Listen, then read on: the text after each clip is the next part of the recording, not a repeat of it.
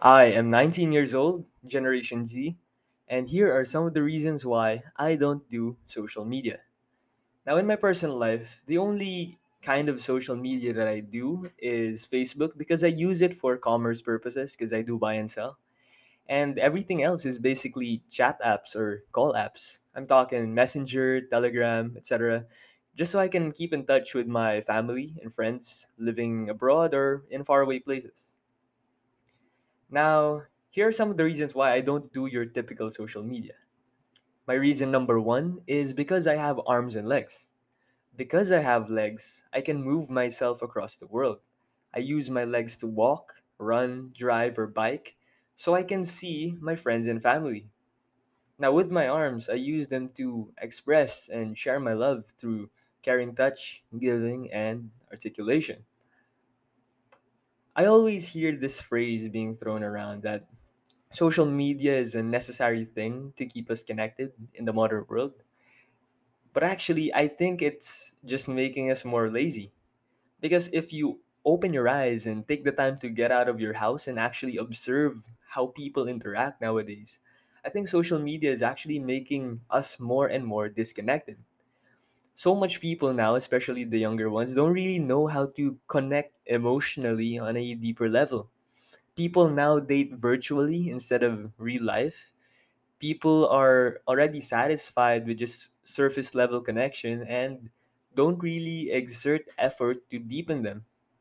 As a result, we have or I mean, we are breeding a generation of people that doesn't know how to become or act like human beings. People who suffer from anxiety. And as a result, people more people are lonely nowadays. That's the common theme. Instead of actually connecting us, social media is making us lazy and this kind this convenience kind of takes away this authenticity where effort can actually be seen and sadly we don't really get that stuff anymore because of social media now my reason number two for not doing mainstream social media is because i enjoy being alive. Why would you waste your time watching other people living their lives through a tiny screen when you can actually live life through your own eyes? When you go to a nice restaurant, a common instinct would do would be to take a picture of your food before you eat it, just so you know you can share it and uh, make other people jealous by posting it on social media, stuff like that. But actually, because of that kind of uh, de facto instinct or uh, action, you forget to actually be there and appreciate the food that's in front of you. You get to uh, you forget to smell it, you forget to appreciate the arrangement, and you forget to appreciate the intrinsical hard work that the chef put into actually cooking that for you. And as a result, after you finish eating your meal, you kind of don't feel as content as you would. It's similar to how when you go to a new destination and you waste all your time just taking pictures of yourself so that you can show the entire world that you are there and they aren't. Because of that, you forget to inhale the air, appreciate the architecture, the nature, whatever.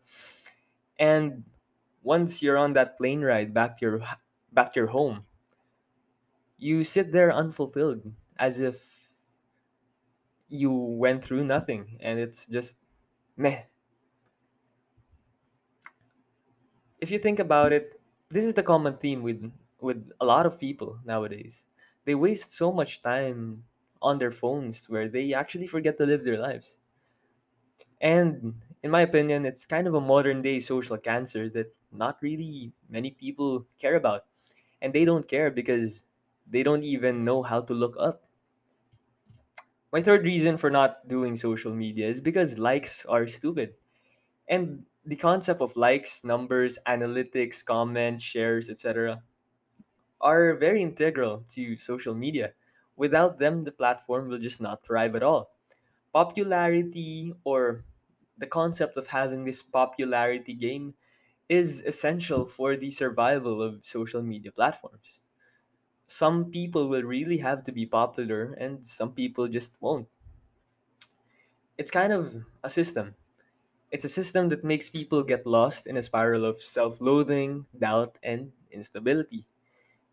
And as a result, people will be gravitating towards becoming more popular, sharing more things, liking more things, in the hopes that they too would become popular or more liked,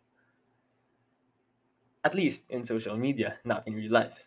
It's kind of like how a drug addict often wants more and more doses after each uh, each sequential session, and as a result, uh, they will reach that point where they overdose and die. Also, there's this innate uh, glow up culture where everyone only posts the highlight reels. And as we know, a lot of the things that we see are edited, scripted, and because of that, there's no authenticity. Because, of course, authenticity is not being rewarded on social media. In fact, people who try to be authentic on social media get bashed, get bashed by strangers hiding behind the screen. it's really funny how a lot of people spend time that they lack, buy things they don't afford, and do things they don't want to do just so they can impress people they don't even like.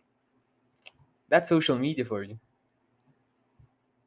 Number four, my reason number four is because social media is mentally fattening. Man, it's very actually yes, yes. Uh, many researchers have already proven this, and I don't think it deserves an explanation anymore. Anyway, if you're bored and you're on your phone and have nothing to do, there are so many better things to do than just scroll on social media. The problem with social media is that you're not asking for the content that you see. It's just simply the algorithm showing you what it thinks you might like so that you'll spend more time on the platform and make more money for the big bosses down in Silicon Valley. Now, what can you do on your phone when you're bored? Well, simply, uh, well, y- you could play a game. You could call a friend on SMS. You could research about a topic that interests you, so you you can actually learn something. You could uh, read something. You could watch something not stimulating, of course, and or you could do this thing that I used to do when I was a kid. You could draw something using your notes app it makes the time pass by really quickly and it's it's a good thing.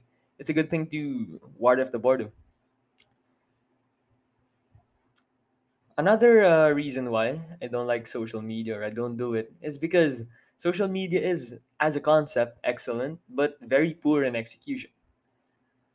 Social media has always been advertised to be free but you might not realize it but you've already paid for it. When something or when a service is free you are the product basically. Most social media services uh, make profit by giving away your personal data like age location search habits and etc to advertisers and digital marketers. And because of this they earn money. So basically the price that you pay for using sho- social media is privacy. And because of this uh, you get ads. So many ads. I mean, back in like 2010, ads weren't really that much of a problem on social media. But now, if you look online, every single, like, every after three posts scrolled, you get an ad. And time is the only non renewable resource in the universe, and you're wasting precious seconds of it looking at ads. So, yeah, it's a bummer. My reason number six for not using social media is because I like to learn from experience and not strangers' opinions. Now, a lot of people are stupid, and it took me quite a while to realize that too.